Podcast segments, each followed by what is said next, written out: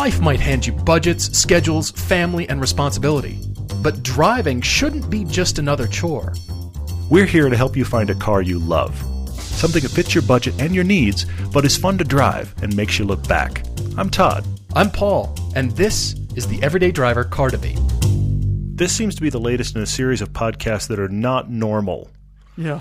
You're, you're back with us, Chance, and it's great to have you, man. Thanks for being I am, here. I am. Paul's off in Germany still. He's actually at the Frankfurt Motor Show almost the exact time we're recording this. So I'm looking forward to hearing all of his thoughts on that. Some of you have asked about reveals and stuff there. I'm going to say we're going to save all that until Paul can come back. He will have seen these things in person.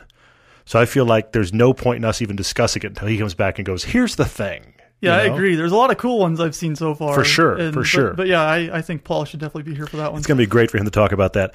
But in the midst of that, we are going to cover one car debate tonight. We have one car debate coming up uh, from our friend Brian that wrote to us locally here in, in Utah. And we're going to cover that. That's kind of an oddball request about investment cars from overseas. yeah. But the budget's low, so it's It's, it, it's, a pretty low budget. it's got a lot of twists and turns, so that's fun. But up front, we have lots of kind of update things to talk about, different adventures that I have had while Chance has had other. We, we literally we just sat down here having just said hello from Yeah, not seeing five each other ago. in like. 10 days because I've been off in Europe. Chance was actually, we had an opportunity come to us for a shoot that was going to happen while Paul and I were in Germany. So Chance went to that. I want him to talk about that later. But first off, I wanted to give you guys a thanks and, that, and an update. And that is on the survey with Podcast One.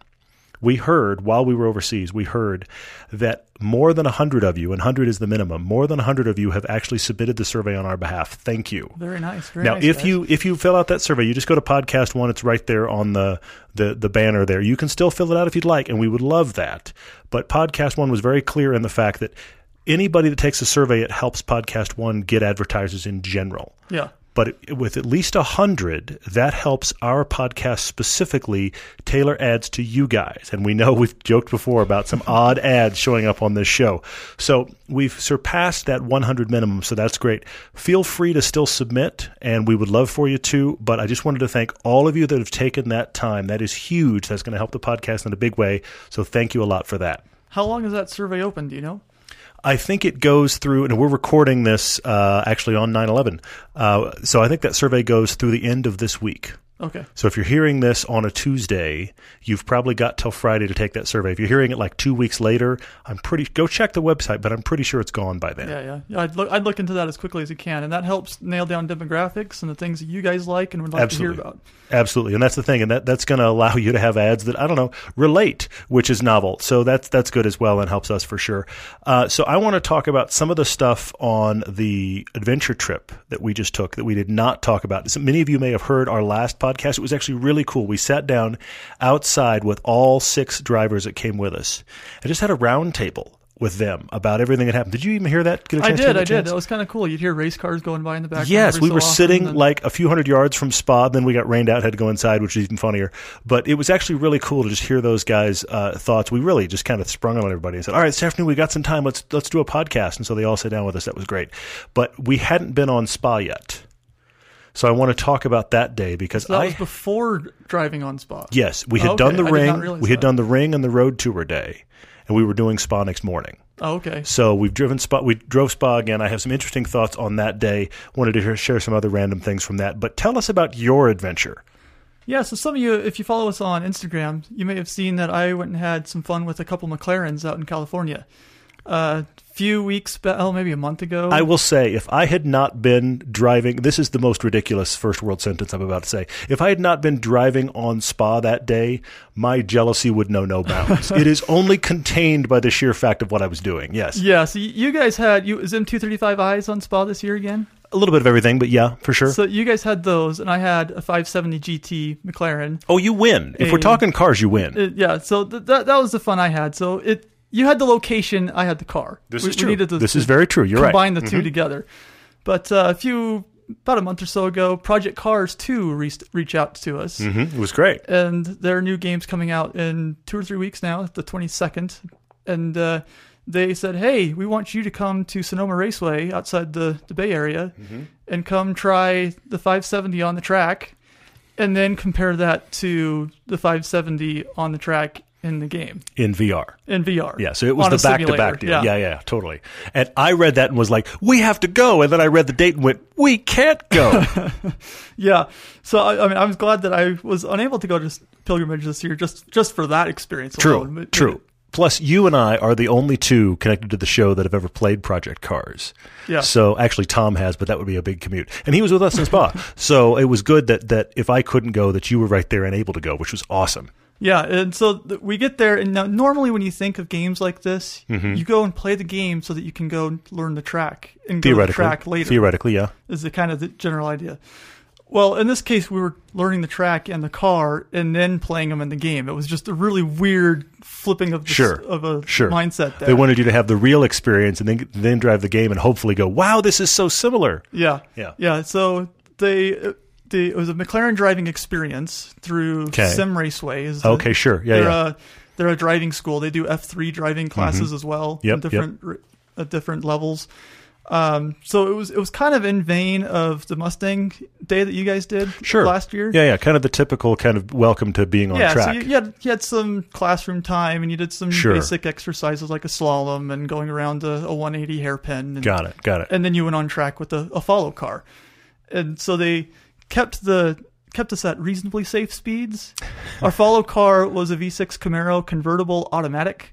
Got it. So yeah, So, not exactly being weren't- led by by a rocket ship. I hear We you. weren't flying, but we did. We were going fast enough to chew through tires on all the cars. Good. Excellent. And I got the car sideways through one of the gnarly turns. Even better. Please was- tell me that that's somewhat on camera. Which that's completely on camera. good. yeah. Excellent. I'll That that show mean, to you right there you had a good day. Perfect. Yeah. So Which also suggests there will be a video coming related to this. So we do, do want to tease that for sure because that's coming soon. yes, yes, we're trying to help push that out before the game's release or, That- or that the be day important. of. Yep. And and uh, yeah, it was a great experience. That was the morning, and Mm-hmm. in the in the afternoon, we walk into the classrooms. It was more of a a lobby that they had all Sure. this set up. There Yeah, yeah. was I don't know ten or so different versions of the game, all the same game, but on different consoles and different. Oh, PCs interesting. And different Okay. different wheels you can play with. And So it was all the ways you could play it. That's cool. Yeah, so they had it set up where you can play on a controller because that was a big thing with the first game. It was near impossible to play with the controller. On, oh, interesting. Okay. I only played it with a wheel, so I wouldn't know. That's and interesting. Okay. And then they had your basic, you know, steering wheel clamped to a table, and you're in a, a sitting chair. this is the way like I do it. Yeah, I hear you. Mm-hmm. chair kind of thing. All the way down to this full-on racing simulator used by you know the big boys when Mm. they go to practice and learn tracks and. They told us that this particular simulator cost about eighty grand if you want one for yourself. So real So- car or really good simulator. Yeah, yeah, and I mean it's every bit worth the eighty grand, but at the same time, do you want to spend eighty grand on a simulator Yeah, or do you want to hear get the real thing? I hear you totally. yeah. So, and Or forty grand and a lot of track time. yeah, yeah, and you, you can You know, go all according for sure. with it. There's our new car debate for the night. How would you? No, moving on. yeah. So yeah, I don't, what more to say about it? There was probably eight, ten of us Okay. that were there. So so give me this: the McLaren. You'd never driven one. No, Now I haven't driven their their sport class. I've driven the, the 12C. yeah, I've driven their sport class. I'm very excited to drive anything in their sport class. The 570 intrigues me like crazy. Now this was the GT with a with I'm going to put this in air quotes you can't see a little more storage space, right? yeah. So we had. We had four different cars actually. Okay. So we had a we had a 12C Spider. Okay. That was the one I started off in. All right. and then we had one 570S, Okay. And then two 570 GTs, and a 650S Spider. Ooh. All right. I don't know why they're all spiders for race schools, but that's kind of how they have Okay. it. Who, can't complain about that? Exactly. Yeah. But um, the only real difference between the GT and the S is the storage space. Okay. The back of the S, think of like the old Ferrari 355s. They got the buttresses and then the Sure. flat glass Yeah, window course, and then of the engine yeah. cover. It's not it's it's not like the modern Ferraris kind of thing. yeah. Yeah. Well, the uh, the GT has this nice glass piece that covers it more like a rear hatch. So it's almost like Elise versus Exige. Yeah, yeah, kind of like that. Okay. All right. And so this this rear hatch opens up sideways, and you you can throw That's right, I've seen you can that. throw your luggage in the back. Whereas in the S, you just you Also, you don't have luggage that should be in luggage quotes. space. Small bag. Yeah, But yes. maybe a carry on is Yeah. about what you're good for. Sure. But Carry-on but for considering the the normal one, you'd be lashing it to the outside. That that is an Yeah. improvement. Yeah, and I, I didn't look at the front trunk space. We didn't have time to really dive into the cars all that Sure, in yeah, yeah. depth. But um, yeah, they were they were really fun cars. Well, and this was a mix too. I mean, there was auto journalists and folks that are not really auto journalists that are more into gaming, correct or not? Um, there was one journalist, and everyone else did like vlogging and YouTube channels and that sort of Sure, thing. sure. So, um, but were, were they all car focused though? yes. Oh, okay, They all were right. all all car people. Actually, I was kind of surprised. okay, I was, that, I was does surprise me. I was expecting there'd be some just some straight up gamers. There. Yeah, I was thinking there'd be more, you know, like a, the Game Informer magazine, Sure, yeah, Hmm. yeah. whatever type type journalists there, but there wasn't. okay. The uh, the media person, um, Denny, or I think it was Denny was his Yeah. name. He, he walks up to us in the morning. We're getting on the shuttle. He's like, "Hey guys, I just invited everyone whose videos I watch on YouTube. That's, That's the only people he invited. So That's we cool. just happened to be on that list. Which That's very cool. I wonder if they did more than one day because that's the other thing. Sometimes they do more than one day, and It maybe that doesn't was the. sound like it. Really? They may have, Okay. but if they did, they weren't talking about it. Well, that's cool. I'm really glad that we were a part of that. I'm glad you were able to go too. Yeah, it was it was a blast. We have, uh, we will have. I'm going to actually kind of stand over Chance's shoulder while he edits this video because that is coming soon because we do want to get it out in front of the game. But uh, he did get video, and I'm excited to see it as you are because I haven't seen a frame. So uh, that is coming, which will be good. Of course, we did do pilgrimage, and we did shoot that as well to do a similar wrap up. We did not do actually. This is the least amount of of personal footage I've ever had at pilgrimage because every time I've gone to Germany and Spa, I've had some time, if you if you will, this is a weird way to put it, but some time that I had to work, some time that I had Right, to be right. on camera and talk to camera while driving hard. This is the first time where just because of what we have going on schedule wise, we shot all the stuff to do a nice wrap up piece like we did last year, and this one's going to be really cool. Actually, I've got a mountain of footage, and these guys we went with were so much fun. But Paul and I didn't actually shoot any on track interviews. So I was able to just be on track, and we still had cameras running because it's us. So you were on vacation, is what you're saying? Well, only when I was in the car. Only when I was in the car, because the the big thing about this trip that, that I that I really want to stress is that you know Paul and I, of course, we're we're obsessed with driving these tracks. We're obsessed with driving hard, Yeah. and these aren't our cars, which makes it even better. But look, everybody that's there has paid a good deal of money to be there, and so we spent the morning of every drive day just making sure everybody had their car, their instructor, they were happy, they were getting laps.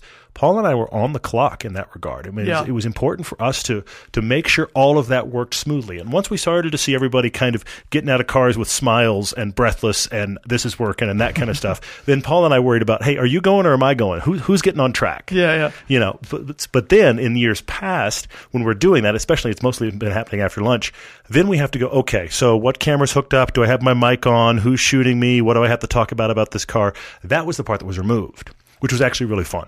Yeah. So there were some good laps in the afternoon that were just let's go out and drive. And in fact, to that end, I want to talk about driving on Spa this year because I had a weird experience. Actually, Paul would too, but I don't know that he would want to elaborate as much as I do. So I figured I'd just talk about it right now. Sure. And that is, we had a guy on the trip this year. We had a new thing. You could do upgrades. Yeah. Now, the trip is designed exactly like our film. So come and when you drive the ring, you're in the Megane uh, RS, 265 RS. That's the horsepower range. Fantastic front wheel drive car. I mean, think about the best front wheel drive you've driven. It probably is better. It's really well matched for the ring. Then you wind up on Spa on the M235i. That's these are the base cars. But this Yeah. year, because RSR's our our partner over there has got lots of cars, we provided upgrades as possible. If people wanted to pay more and upgrade, they can get another thing. Sure, sure. So one guy on the trip is an owner of an Exige. Oh yeah. So he decided he wanted to upgrade to the Alfa 4C because he wanted to have the comparison. Right. Cool. So Paul and I started getting some laps in it.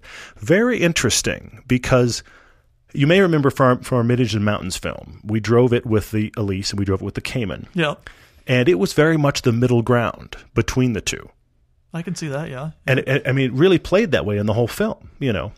Totally. The Elise is definitely the more hardcore dynamically, which you would think would be better on the track. But then later, we drove the Spider 4C on PCH Oh right. on a morning, top off, and loved it.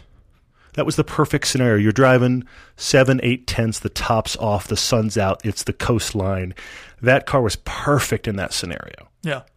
Never driven it on the track till this trip. This guy that, that wanted to drive it, Samir, got out of it after his first session, spooked, genuinely spooked by the car, Really. which was really interesting. Yeah. So then Paul went and drove it. Paul got out, genuinely spooked by the car. At which point I'm thinking, I need to drive this on track now. Yeah. I am not some amazing driver. Paul and I are actually fairly well matched as drivers. I got in this and was shocked because I've been really pondering the 4C. Not like I'm running out and shopping. I'm not saying that, but I'm just thinking about okay, as values come down in the 4C, does the 4C become an Elise alternative? It's just been in my brain. Yeah, yeah. You know, where does it go? I don't like that it's only automatic. It has some some issues, but it has some pluses as well. Yeah, it falls in a weird kind of range in between two cars. Mm-hmm. Agreed, agreed. So I thought, all right, where is this? How is this going to be on the track? And I quickly realized that this is a car for no one. I hate to say it. If you're going to do the PCH cruise thing, it probably is great, but it was not a good track car. And I was really surprised. Why is that? What do you think? It's unpredictable. Oh, Okay, is it just the short wheelbase? That's the, steering? beginning and the end of it. It's unpredictable. And, and I will go on. Watch me. Yeah. I, I will go on. But here's the thing. What was funny is Samir, who had rented it, did some laps, but not a ton. Paul did laps in the 4C only when he couldn't get in anything else. He was not happy to be in it. so I just decided to dedicate myself. We had a certain number of kilometers dedicated to us that we were paying for. Yeah. I just decided I'm just going to take on this car all day. And if nobody else is in it, I'm going to take it out. And I don't know how many laps I did. And I just that was my personal challenge for myself for the day. Wasn't I didn't like it nearly as much as the Elise to drive, but I just thought I want to try to understand this car. Yeah, yeah.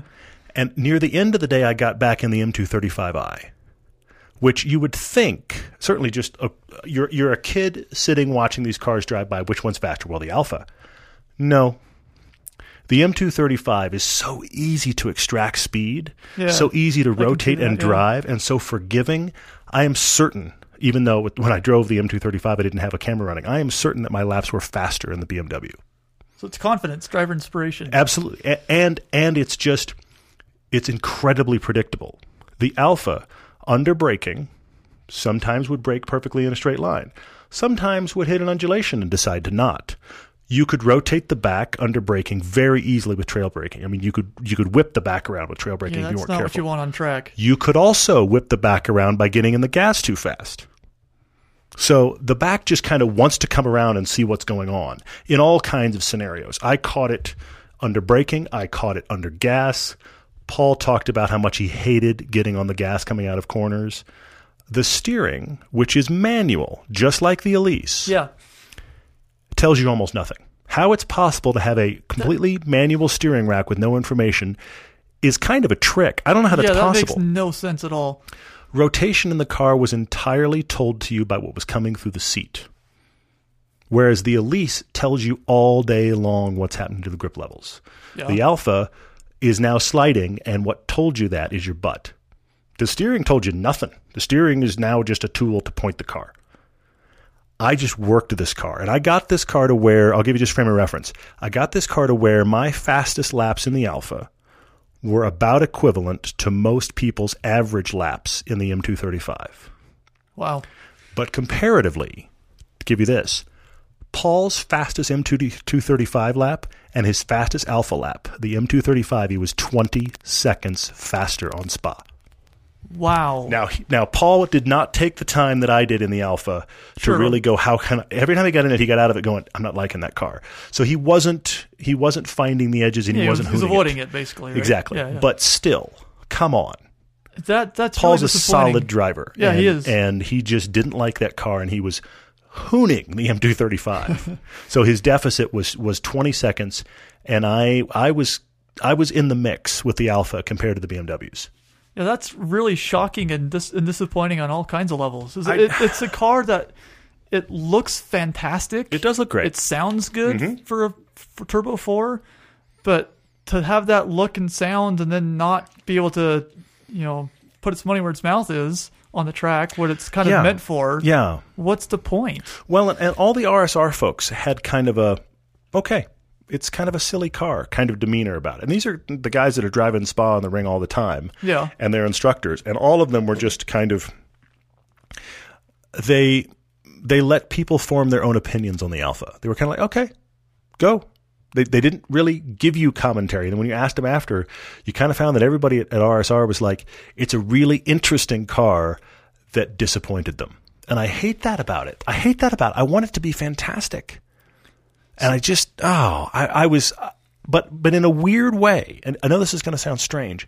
In a weird way, it was one of my favorite driving days in a long time. Partially because I was driving on Spa, but also because I just was like, okay, this car isn't the Elise, but I want to see if I can wrestle it to the ground. I want to see Yeah. if I can find speed in this car in spite of that. And that was a challenge I haven't had. I've never had the opportunity to do that in a car. And that was actually fun in its own way. So, uh, just think about this out loud here. Do you think the 4C is trying to be too much at once? It's trying to be the race car, and it's trying to be the daily driver, trying to be the fun backroads car, and it just fails at all of them because they they, they couldn't, Maybe. they couldn't just pick one or two of those things. Maybe. I, I here's the thing I was also surprised by. Because one of the things that's just a reality of the Elise is that car is really wickedly loud. It's just Yeah. loud, especially on cam, the second cam that's just it just shrieks at you. You'll hear nothing else. Passengers, stereo, other traffic, it's irrelevant. it's pointless. just a shriek. But here's the thing. The Alfa sets itself up as a nicer place to be than the Elise, but it is every bit as loud and hot. Huh. So at that point, I started to think, okay, if we haven't gained luxury, if you will, and I realize luxury is not really the thing we're going for in either of these cars, Sure. but if we haven't gained luxury appointments, if we haven't gained sound deadening and that, you know, noise and harshness improvement, then let's just go hardcore. Yeah. Let's figure out the steering and give it that electricity. And let's figure out a progressive nature to both the handling under braking and especially the handling under acceleration.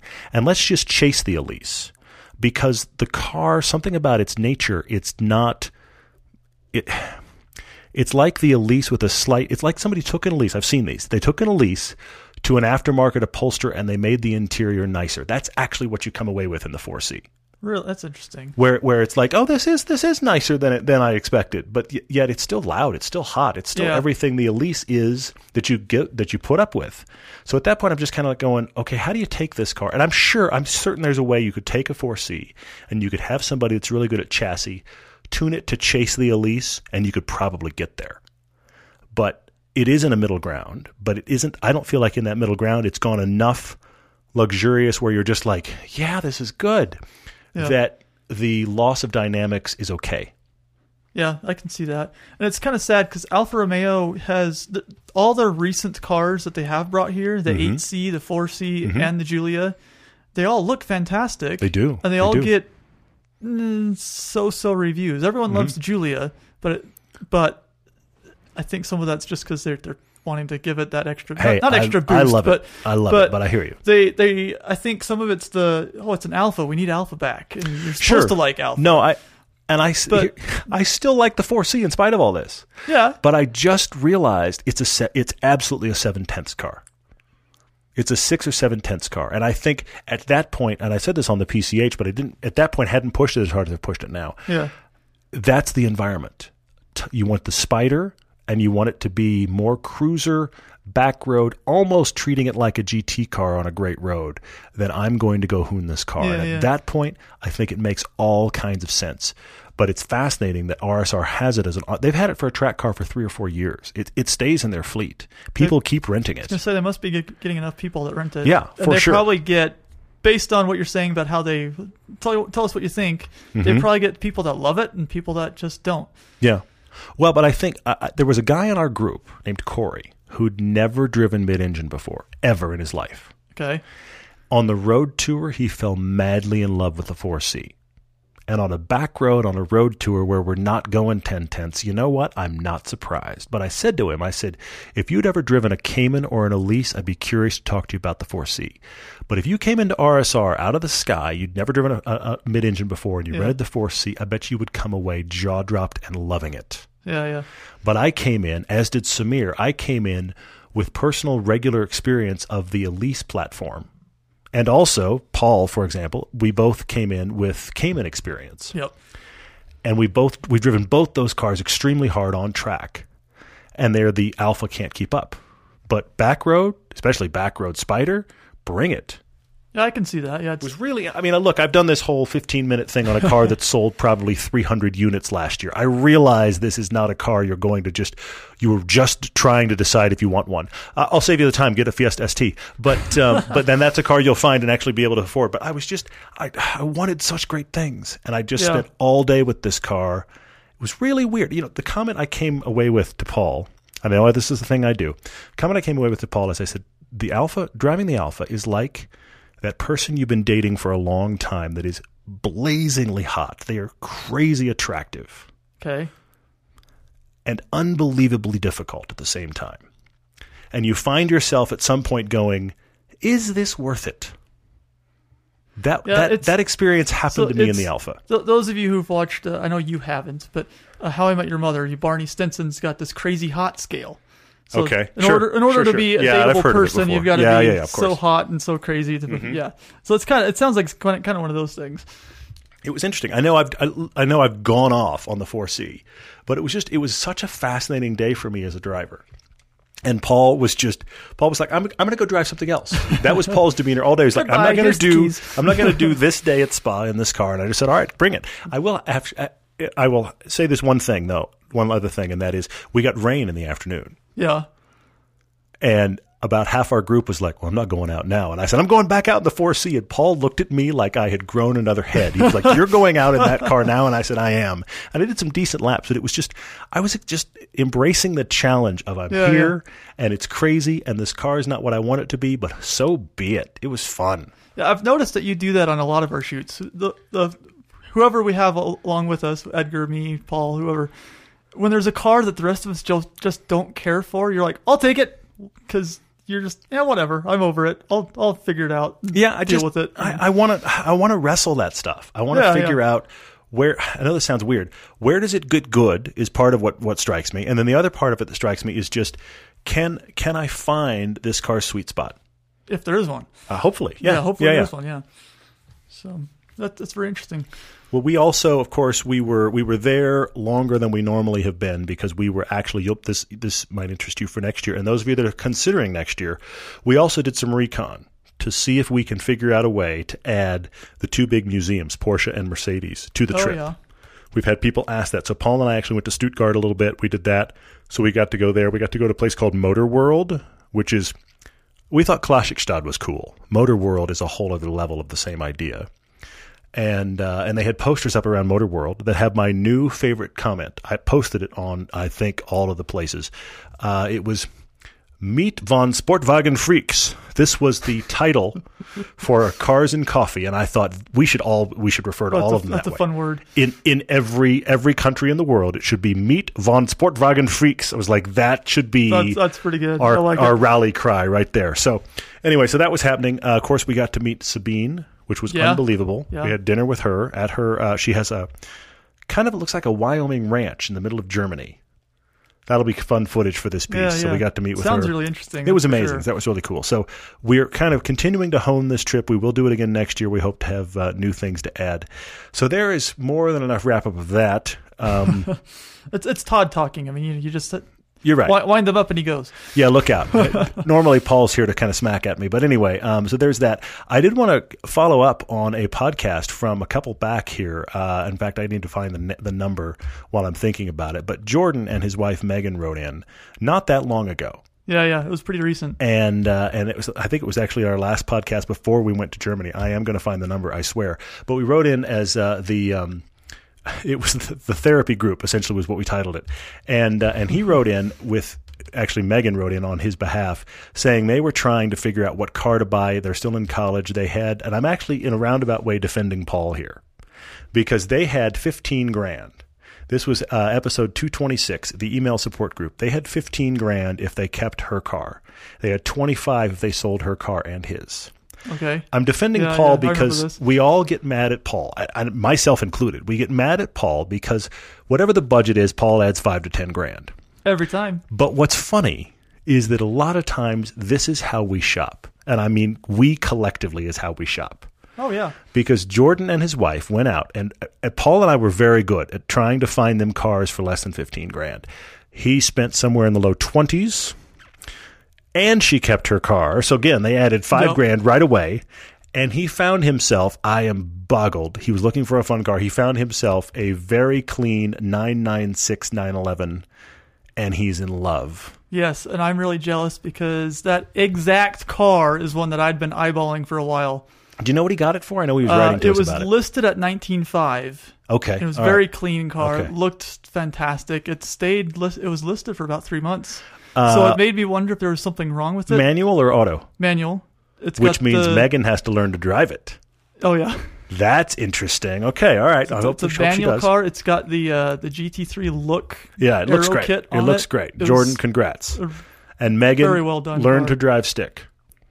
You're, Yes. lo- you're local. You Yes. want me to teach you to drive stick? Anyway, sorry, I just said that. but but no, learn to drive stick because you need to be able to drive that car. So I'm excited that they that, that they uh, bought that. Good job, guys. and I'm jealous. No kidding. No, that's that's a great find. I'm But I'm, you know, I'm also I'm also happy because now I don't have that tab sitting open on my work computer, taunting me and tempting me. I hear and ya. I hear now ya. that's just gone. So thank you for buying that. So I don't yeah, it's to. actually off that list. that, that's the thing. The cars that hang out for months, they, they actually become even worse. I feel like they just yeah, they it's like oh, that's still further. there. I, that should be my car. That that's the well, the Elise I have was was posted for months. Yeah, and it just kind of got worse. It was kind of like, oh, should I buy that or what's going on? Of course, it's I'm in bad. it. Yeah, it's bad. So anyway, so congrats to Jordan for that, and I, actually that related to uh, jo- uh, Joey Saldano's question on uh, social media. He said, "Why not the 996 for more than 20 grand?" First off, I'm going to say the great thing about the 996, and Jordan's just proved it, is it is the affordable 911. yep. And so, you know, if for more than 20 grand, sure. But here's, here's the thing I'm going to say to you, Joey. There is a place at which 996 prices edge into other versions, specifically the 997. If you can get a 997 for 996 money, get the 997. Yes. I've noticed actually a lot of 996 4Ss that are Okay. about the same money as 996 turbos, which are about the same as 997Ss. So it's kind of like, why would you get the 4S when you can get the 997 or the turbo? Or go the turbo. Why I mean, the would you 996 bother? turbo but is I've. I've seen them. They're low, usually lower miles, but I've seen them in Yeah. just I, I shake my head like, what is this guy thinking? I mean, the 996 Turbo and possibly the GT3, those are the places where I could see somebody spending totally. more money on a 996 than a 997 because you're going to get more car for your money. yeah, I agree with that. But by and large, once the 996 prices start to, to brush against the 997 prices, the 997 I just think is the better 911. But otherwise, I mean, come on, Jordan just found himself a killer car for 20 grand. Uh, he he broke through his own Paul limiter, but congratulations on a great car. Um, and then there was another question that I want to talk to up front, and then I promise we're going to do a car debate. Uh, let's see. Uh, Sean asked, and Main J77 also asked on two different platforms. They asked questions about my wife and the Elise. Yeah, I saw that, and I, I rolled off my chair dying. Yes. Sean asked, Has my wife officially stolen the Elise? Main J77 asked, How many miles did she rack up while I was gone for 10 days? Uh, many is the answer to the miles question. I was just looking on the way over here tonight. We've had the car six weeks almost. Almost Yeah. six weeks. Uh, we put 3,000 miles on it since we bought it. We've been driving it a lot. and, I, and I've been hey, gone. It could be worse. And I've been gone for 10 days. Uh, so there's that. But the reason I'm bringing both of these things up is she drove it as much as she possibly could, unless she had to take her Cayenne, which is the most ridiculous sentence I think I've ever said. Well, she drove the Elise until she, had to take the Cayenne. That's insane. the Cayenne, by the way, exactly, has 100,000 miles on it now and is running like a champ. yeah, that's that thing good. is It's so good. rock solid, That which car's is been great. great for you guys. But the reason I bring all of this up is because I haven't told you this yet, Chance, but our local track does this thing called Wide Open Wednesdays. Yes. Where There's you one can this get on Wednesday track. tomorrow, actually. Yes, when you're listening to this, uh, it'll be tomorrow. And my wife and I are going, and I'm putting her in tr- in the Are car you? on track. Yes, Man, I'm just maybe thinking. I need to go to this. I'm just too. thinking. Okay, if she's liking this car this much, I need to get my wife some track time and just have a totally different conversation. So I'm very Well, excited to get her on It- track. it's really funny you say that because the Porsche Club, our regional Intermountain Porsche Club, Yeah, yeah, yeah. they're doing a track day this weekend. Hmm. And we're hoping to be going to that. Mandy's been, oh, I need to go to this. I need to go to this. She wants to get her Boxster on track for the first time. Mm-hmm. She, she, we did a wide open Wednesday last year on our BRZ and Yeah. was hooked. yeah, for sure, So- for sure. So I, I think I, I think your wife will, will be the same. I'm quite fascinated to have her uh, have her drive it. And of course, it was funny today. We did like the test run today because also, also I haven't tracked it. Right. So I'm excited to track it as well, just to kind of do. uh, In my mind, it's going to be kind of track shakedown and find the current setup. How does it how does it drive? Yeah, yeah. Because there's certain things that have been done to it that are that are other than stock. But for example, two things. One, it has a four point harness. So I had to put my wife in the car today and be like, "This is a four point harness," and, and have that Yep. discussion. Of course, she was a quick study, but I mean, I didn't want that to figure out on the day Yeah, yeah. you know, so that we did that. And then I had to get in it with a helmet, which doesn't really work well. Now, the Alfa actually I had my head, you know, five degrees to the side all day driving the Alfa 4C. The Elise is about the same. I, there's a head position I can do where the, the helmet is just barely touching, and then if I sit back and I get really back and I get my head up, that I've got to put my head a little bit to the side. Okay, these are the realities of being a tall person in a small car. So, Now, uh, do you, know. think? I don't know if our local track does it, but I've heard of others doing it. When you have a convertible, they'll actually put like a board over your head to see if your head sticks out. Yeah, the broomstick test. Yeah, Yeah. yeah, yeah. I, I don't know if our local track does it. I actually think because of where my head is in the car, if you took that panel out, I'd be underneath the broomstick test. Well, that- that's all that matters, Yeah, which would be fine. But obviously, I'm I'm going to be running with the hard top, so that'll be interesting. So what you should do is put all your Nomex on from Lemons, and then do it. Hans camera go. Ridiculous. Yes, yes. We were we were over geared for lemons compared to what we're doing this this week. But I'm just excited to put my wife on track. Totally different experience for her, so that'll be fun. We will be back in just a second with an actual car debate. Geico presents unhelpful home improvement how to's. A slippery bathroom floor can result in expensive hospital bills. So today, I'll show you how to cushion a serious fall by filling your bathroom with thousands of plastic balls. Just nail a piece of plywood across the doorway and dump in 2,000 multicolored plastic balls. You could try to protect yourself with a bathroom full of plastic balls, or you could get liability coverage through the Geico Insurance Agency. Visit geico.com and see how affordable renter's insurance can be. So we're back with a car debate for Brian, who's writing here locally to us. Uh, we have a lot of people actually because we have Hill Air Force Base here, like 40 minutes from where we're sitting Yeah. right now, and so we have a lot of people in the Air Force that we meet at various events and and listen to the show. And thank you guys so much. Uh, Brian's got a buddy in the Air Force currently stationed in Germany, so he's asking a question on behalf of his friend. So we don't know his friend's name. So hello, Brian's friend. But here's the question: His buddy is over in Germany Yep. and seriously thinking about buying an older vintage European car. So we're talking 25 years or older, so you can get into that, you know, 25 year old classic yeah, thing. yeah. And then because he's in the military, he can have that car shipped back for free. Yeah, which is huge. Yes. Well, that's the reason you see a lot of these guys in the military drive amazing cars. I mean, you want to see a Yeah. great parking lot, go to any Air Force base, any well, any military base of any kind, because there's always cool cars in there, Yep. which is really fun. So he's trying to figure out what should he buy. But there's two twists on this that I think are quite interesting because you could just say that if the headline is "I'm overseas and I want to buy a car that I can bring back here, it'll be a cool investment." you start thinking about really high dollar stuff. But Yeah. this is interesting because Yep. he's got 15,000 euros, roughly 18 grand US, yeah. to work with. So that's the first point. And then he's considering things that when he brings them here, they will go up in value. Yeah. Which is an interesting So predicament. This is the start. And I've got a couple things I want to speak to that he actually brought up. I want to speak to a couple of them.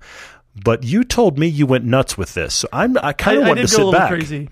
I did go a little crazy. Um, so I just found this website. It was called um, what was it? Classic classictrader.com. It's a UK based classic car Okay, sure. shop like car gurus or auto trader for classic cars in Europe.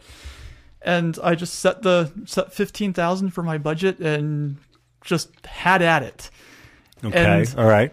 There is a lot of fascinating cars at this budget that you that are older than twenty five years. Okay. Okay. And uh, the, the the one thing that I did do, I tried to stick stay clear of anything that you can find something similar in the U.S. I agree so with that. he he mentions looking at Range Rover Defender or Land Rover Defenders Mm-hmm. and Land Cruisers and BMWs. Porsches. Sure, sure, sure. I ignored that because you can get those here. You can. Maybe yes. not all the same trim levels, but you You can, can, get yes. unless you're a complete car geek, no one's gonna know that. Oh, that's special. You know what I'm saying? Possibly. like if you. I hear someone.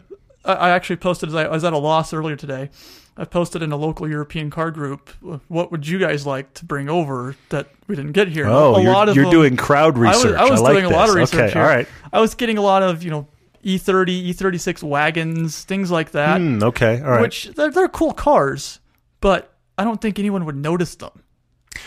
You see what I'm yes, saying? but but you know what? If you actually were able to sell the European spec E36, that's interesting. Oh yeah, totally. Yeah. They're they're very interesting, but I don't like I said, I just don't see that rolling down the road and someone going, "That's an E36 no, you're wagon." right. Nobody would know instantly. I take your point. Take your point. So most of what I found were even older and very European cars. Not Oh. not that E36 wagons Oh, aren't European, okay, all right. but most of them are cars you could only get there. okay, So I found things like the 1976 Alfa Romeo Giulia Nuovo Super 1600. Ooh, okay. Um, then I've got a Lancia Beta Monte Carlo, mid-engine rear-wheel drive, almost Fiero looking thing. I hate to say it, a Fiero looking thing, but But it's a reference point. I get that. Yeah. kind of that that vein. Um, I found this one was a complete oddball. I showed this to my wife, and she's like, "I would not. That's just weird." Okay. But it's the, the Citroen ID20 Brake is what it calls it on here. Think of a Citroen DS, sure. Yeah. but in a wagon form. Okay. It- I thought you were going to say Citroen DS to begin with, but keep going. I, I think it looks really cool. I wouldn't buy one, but I think that that's European. I always love get- comments like, "I think it's cool. I wouldn't buy one, but I think it's cool." it- yeah, I hear you. It's one of those things like that's that's pretty cool. Sure. Will it go up in value? Maybe, maybe not. But these are these are just the ridiculousness of my brain.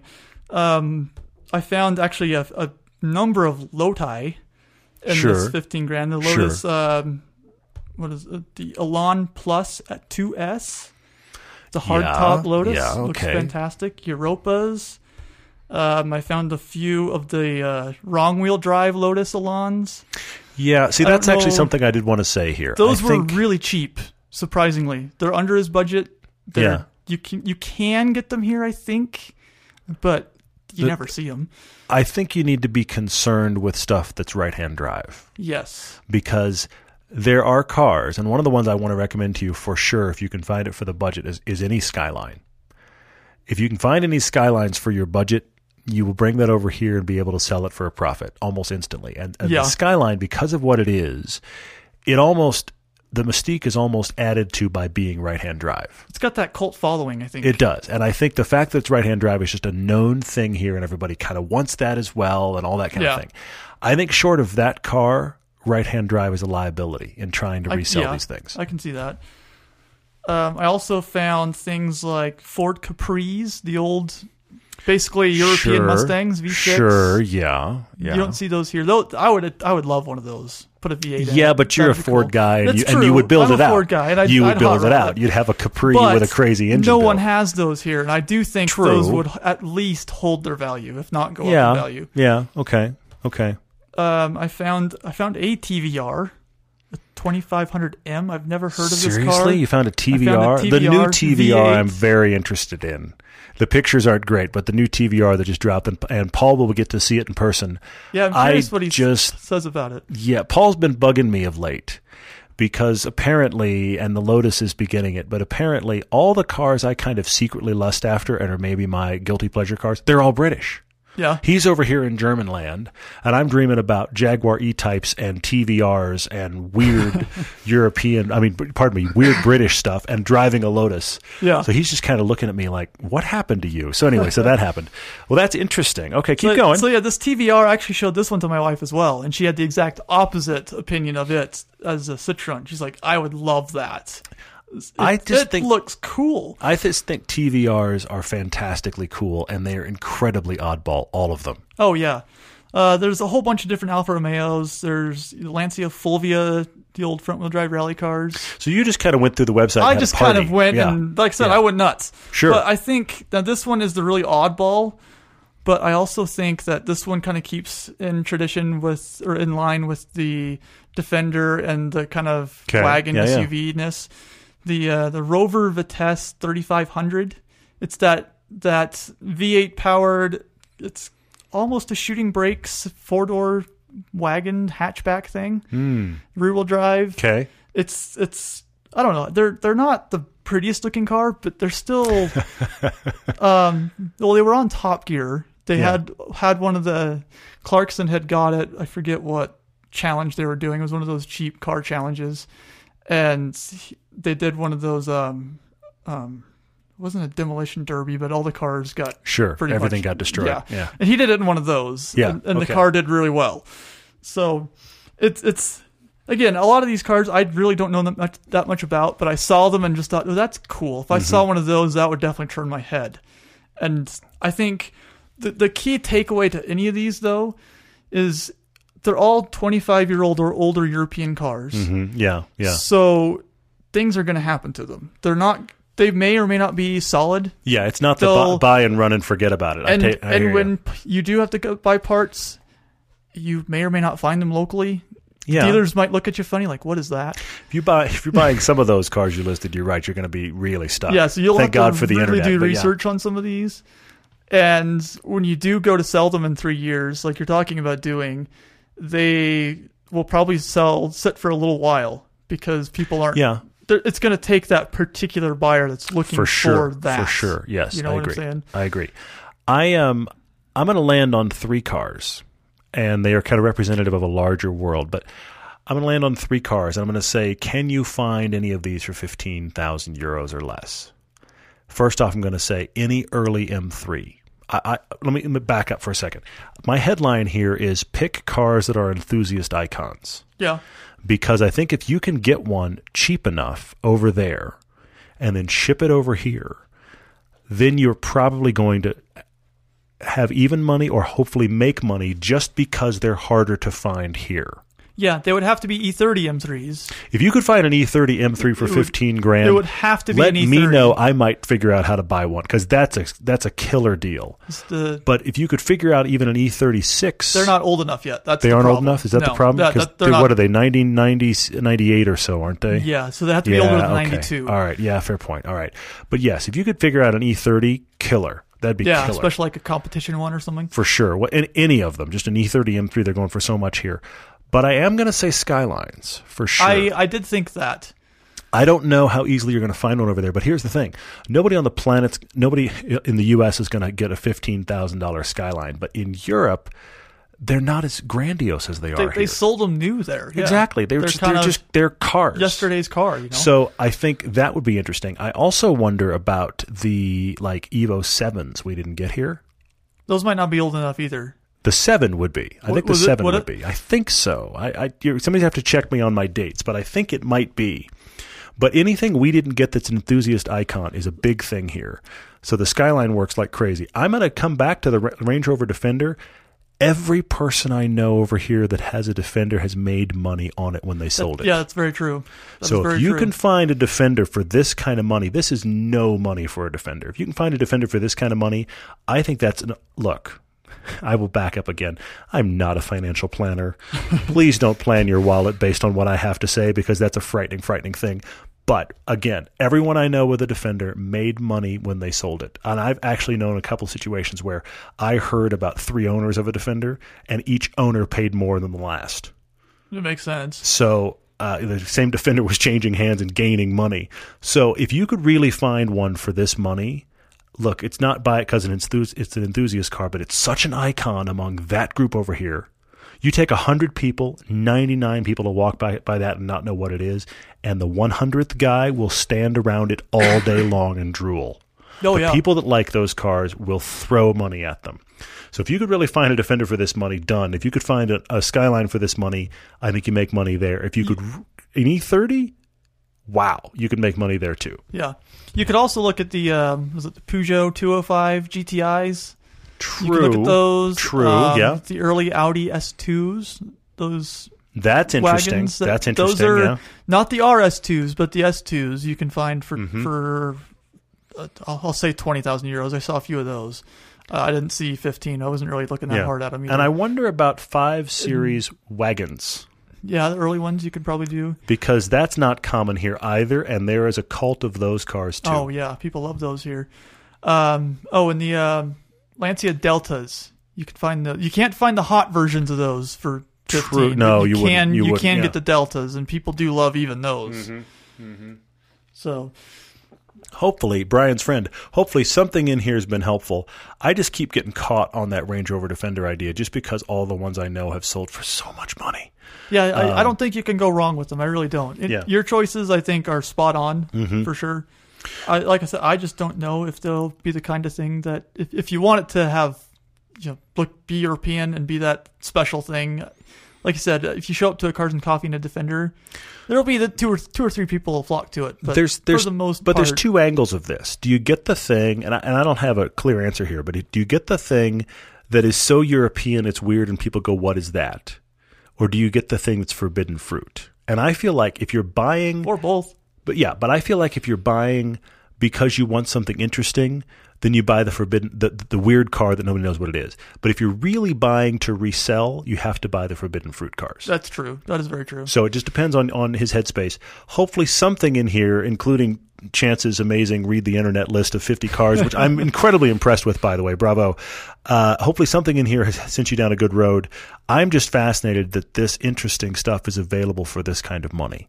Yeah, yeah. I've, it, at first, when I heard fifteen thousand, I was like, "Oh, that's I did that's too. to be a really hard one." And older than Mm-hmm. twenty five years, there's not a lot of, for me, anyways. There's not a lot of early '90s stuff that I'd like. But you know me, I'm an old car guy, so that's Yes, what I, I went to, or towards. Yeah, well, it's interesting to me how much stuff uh, overseas just se- tends to just really drop in value. So, uh, I mean, the whole, all of the UK car market because they're right-hand drive and they're stuck on an island, those plummet so fast you can hear them whistle. But in general, there's amazing deals on cars available there. Hopefully, something cool comes back. Let us know if it comes to Ogden and it's really nuts. Hey, I'm going to say it. We'd like to drive it, so we'll see where that goes. We have many, many uh, social media questions, and the podcast is is heading wow toward a place where we need to be done. So I wanted to cover some of those. What uh, what struck you, Chance? Uh, there was one on. I gotta find it again. It was on Instagram Okay. that struck me. Hold, give me a second. Well, here. I'm going to answer this question in the. Oh, meantime on Facebook. Uh. Hector asked the question, "Why haven't Chance and Edgar joined the pilgrimage trip?" I want to speak to this real quickly. First off, Hec- Hector, Edgar's been. Edgar went Yeah, first year. Edgar went Edgar the went to film the, the the actual film pilgrimage, and the funny thing about that was. He and Tom were working like crazy the whole four or five days we were there, and they were shooting, shooting, shooting constantly. And RSR, our hosts that have been our hosts every year, uh, are kind of our partners in the deal. They wanted us at some point to show off the fact that they, at the time, and I think they've got something similar now, but at the time they had a 99 euro lap, including instructor. Yeah, And yeah, they yeah. put you in their base car with an instructor, and you could go for 99 euros. You could have an instructor lap of the ring. That includes your 30 euro pass to do a lap. It was all inclusive. It was very cool. Yeah. We had driven all kinds of stuff, including the 911 GT3. And at the end, they were like, "We still really want you guys to do this." And I was like. I don't mean this to be tacky, but that's a weird downgrade. because by that point, we'd driven for multiple days, all kinds of cars, and then it hit us. So, with almost no warning, we threw Edgar and Tom in that car Yeah. and bo- gave them both a lap. And they had so much fun. You can watch that. It's called Surprise You're Driving the Ring. That YouTube video is out there. So Edgar's been. Chance is. Um, uh, to say Chance wants to go, and I'm speaking for him here, is a, is the world's largest understatement. Um, the the struggle, genuinely speaking about it from the show, is there's two ways to go when you kind of work with the show. You can go and work, but that kind of sucks because you don't get to drive. Yeah. Or you can go and drive, but now you have to pay for it. Yeah. So this is the ongoing discussion here. Uh, we are working very quickly, very hard to try to get Chance and hopefully his wife to join us next year.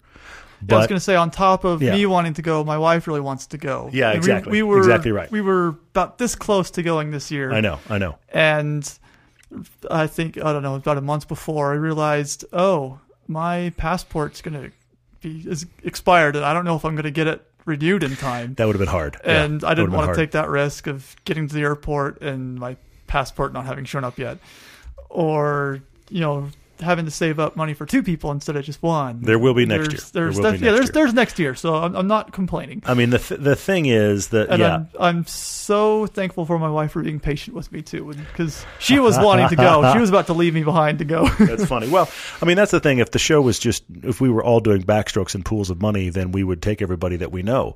Oh, but Oh, yeah. that's that's the, Well, we the- live the- there. exactly. But the sh- the the show has genuine costs and a tight budget, and the trip itself has genuine costs. So that's the thing. If you go and you work.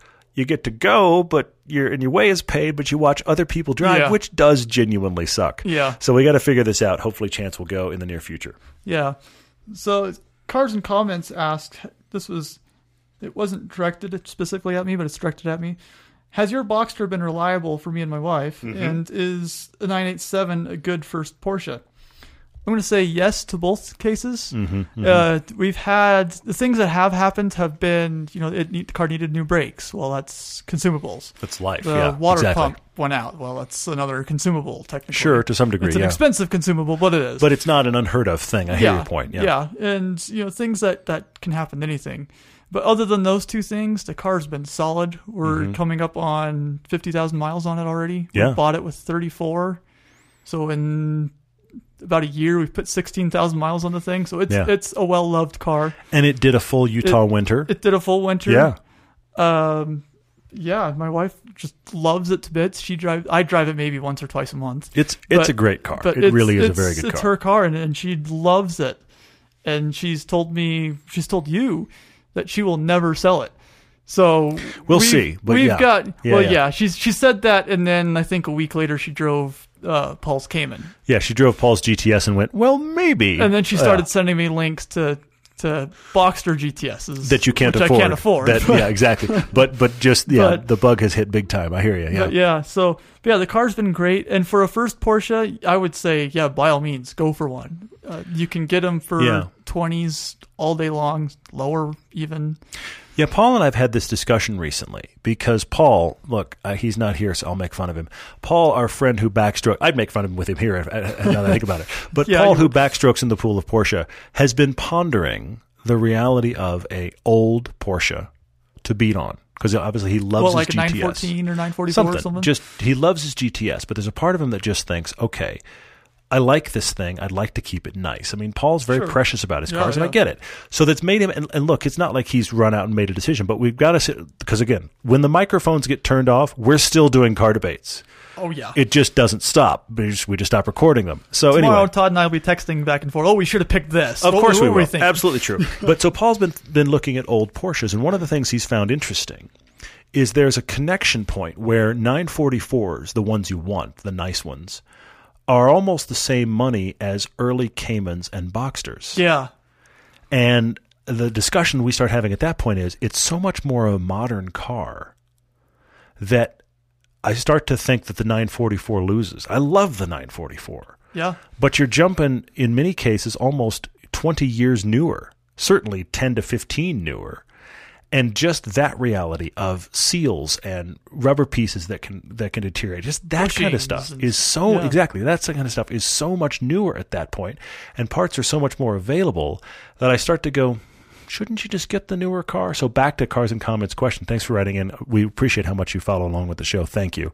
That that I do wonder, yeah, if that might be the sweet spot is those Cayman and Boxsters. I know we bring them up a lot, but folks, they're cheap comparatively to And, lots and of And we bring them up a lot for a reason. Yeah, They are dang good cars. Yes, the IMS thing exists, but it's very solvable as we talked about. The key thing to, to these cars, if you're chasing them, and back to Jordan who bought that 996, the key thing is finding a good independent mechanic that knows the cars. Yep. Avoid the dealer. You'll probably get all of your service done for half price what the dealer would charge.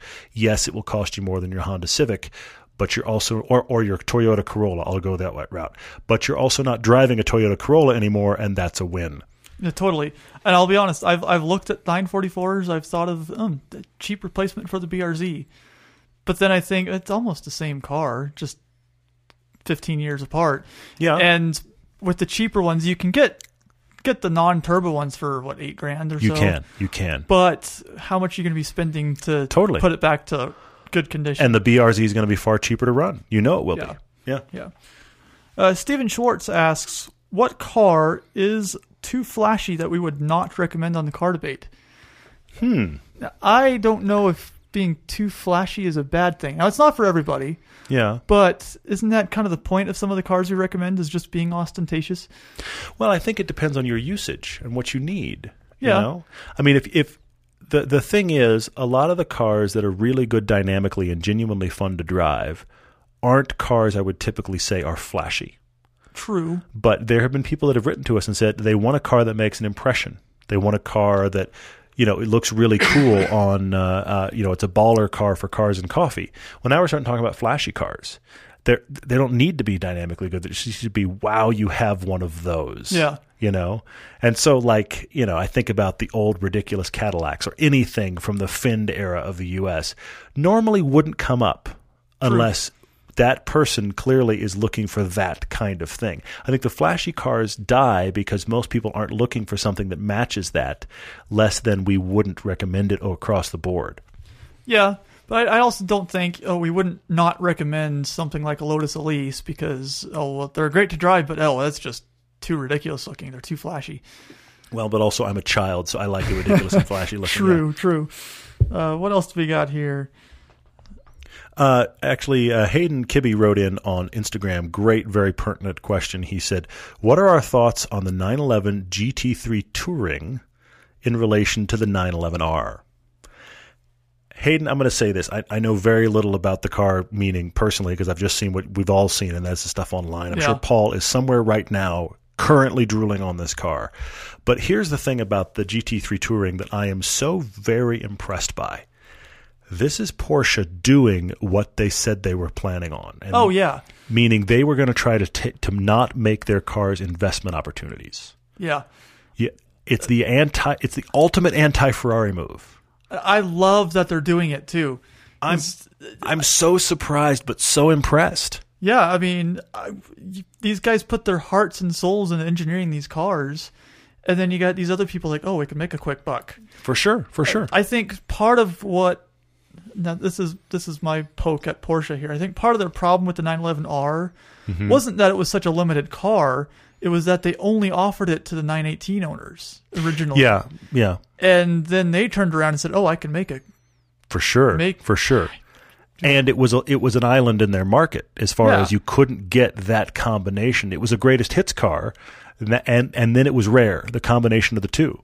Yeah, and then Porsche came along and said, "Oh, by the way, we know who you are and what you're doing and why you're doing it. Yeah, yeah, yeah. Good luck getting the next one." And then they come around and say, "Oh, by the way, here's here's a GT3 with a manual. Here's Yeah. here's a GT3 Grand Touring or what? Yeah, I forget what the, it's called the now, GT3 touring. or- uh, Yeah, exactly. I am I'm shocked they've done this. I Genuinely kind of shocked. I am with the touring. I did not see that one coming. but but I'm also very impressed because this is Porsche, and Porsche is one of those brands, one of the like top two brands as far as actually the amount of money they make per car. Yeah, But once you get into speculators, that's not going back to the people that made the car anymore. That's just going into the pocket of the person that bought it just to speculate it. And I do find that the juxtaposition to Ferrari completely fascinating because Ferrari has almost encouraged this world. yeah, And yet Porsche is so against it, they are putting out cars that undermine the value of the people that are buying their cars just to speculate them. Which I just find hilarious. I do too. It's and, hilarious. and and the the thing I hope comes out of it, honestly, genuinely hope comes out of it, is that people buy these cars to drive them yeah, because that's. I mean, I know it sounds ridiculous, but Porsches really are designed really well to be driven, and when you drive them more, they run better. yeah. So I hope that's what happens Well, here. to to your point, the the local Ferrari dealer, they've had a Mm-hmm. LaFerrari sitting on their showroom since it was delivered. Sure. It's, it's, it was already bought. It was delivered to the customer the day it arrived, but it's just been sitting there. It just sits It there. might get driven around the block once a year, Wow. but it just sits That's- there on that's a- display. it's a tragedy. And It's a tragedy. it's- what a waste. Yeah. What a waste. Yeah. Uh, there's a 911R here locally. Actually, there's a silver one with red stripes I've seen a few times. And it always turns my head. I'd love to drive that car. But now I'd be very curious. I don't know if anybody will do it. The 911R side by side with this GT3 Touring. Yeah, that would be fascinating. Because, you know, the, the 911R, because of the, the makeup of it, if you will, it was a kind of a unique parts bin, and I mean and I mean that as a compliment in this case, a, kind of a unique parts bin car. Porsche going, what do we want to pull out of the bin and make a car? So I'd be very curious to have a side by side to see have they really matched the R? Have they made a car that is just like, well, you could pay twice as much for the 911R, or you could just come over here to the GT3 Touring and call it a day. Yeah. That would be awesome. Yeah, I'm, I'm going to put my foot in my mouth here because I haven't read the specs on this car yet, but I'm wondering if the Touring is kind of the call it the turbo version, if you will. Not has a turbo on it, but has the turbo luxury in the It's- GT3. It's almost it's almost the old turbo look idea too. You know Yeah, that they yeah. did on the old 911s. I mean, that's the thing is they're they're taking away a little bit of the hardcore of the GT3, getting bit rid of the big wing, giving it a, the traditional, if you will, 991 uh, wing that raises and lowers. Yeah. They're giving it that one, and yet it's GT3 underneath, GT3 front end. I, I think it's a fascinating animal, but it does exactly overlap the 911R, at least in its suggestion. Man, I, now I really want to have both these cars side by side. We'll see if that happens. Well, guys, we're going to wrap it up because it has been a good podcast already, and wow, I can talk.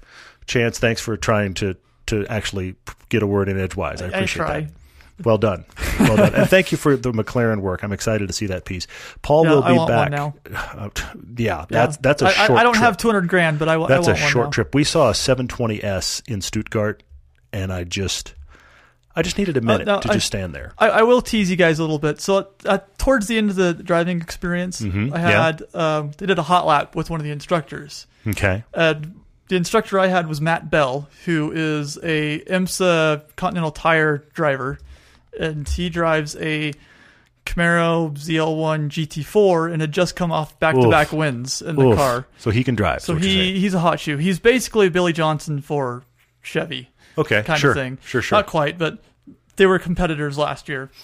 And uh, so he, he, I sit down, get strapped in. We're in the 650S, about to go on a hot lap around Sonoma okay, I love this already. Go on. And he, he leans over and says, "This is only my second lap ever in this car because he'd just taken someone else out before." Okay, sure. And he switches all the buttons, and we just leave the pits in a cloud of smoke. And he's just sideways through just about every corner.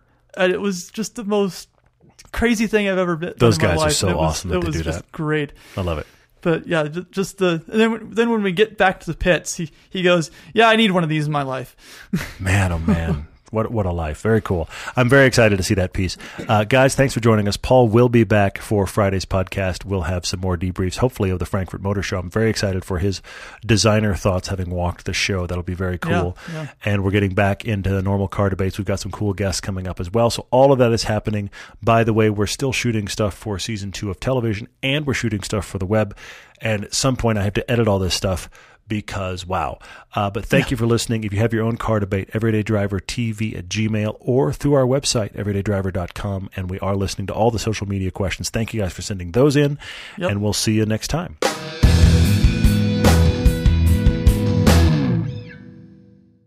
Geico presents unhelpful home improvement how-tos. A slippery bathroom floor can result in expensive hospital bills. So today, I'll show you how to cushion a serious fall by filling your bathroom with thousands of plastic balls. Just nail a piece of plywood across the doorway and dump in 2,000 multicolored plastic balls.